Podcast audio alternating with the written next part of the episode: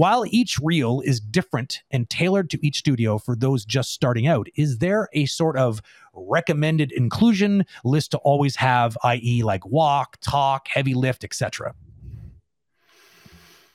Hmm. Um,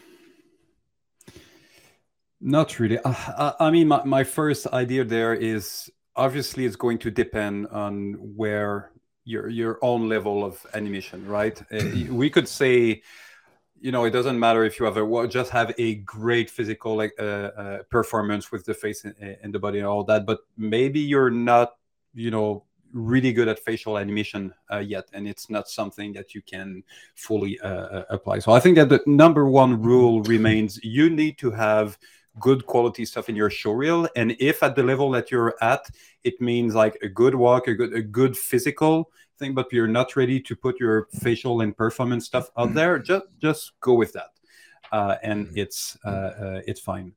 Um, totally.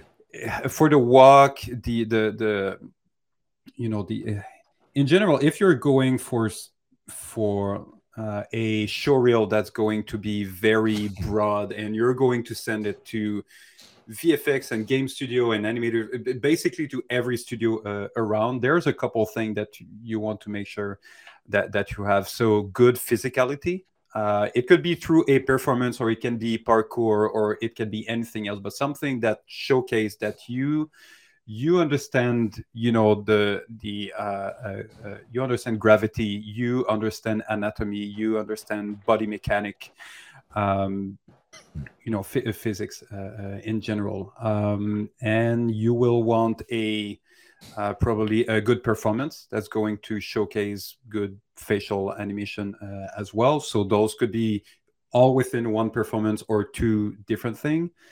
Um, definitely if you were going for VFX, having other uh, other thing than just you know biped human, whether it's a quadruped character or it's a flying dragon or what, and anything other than a biped is going to, help uh, for sure.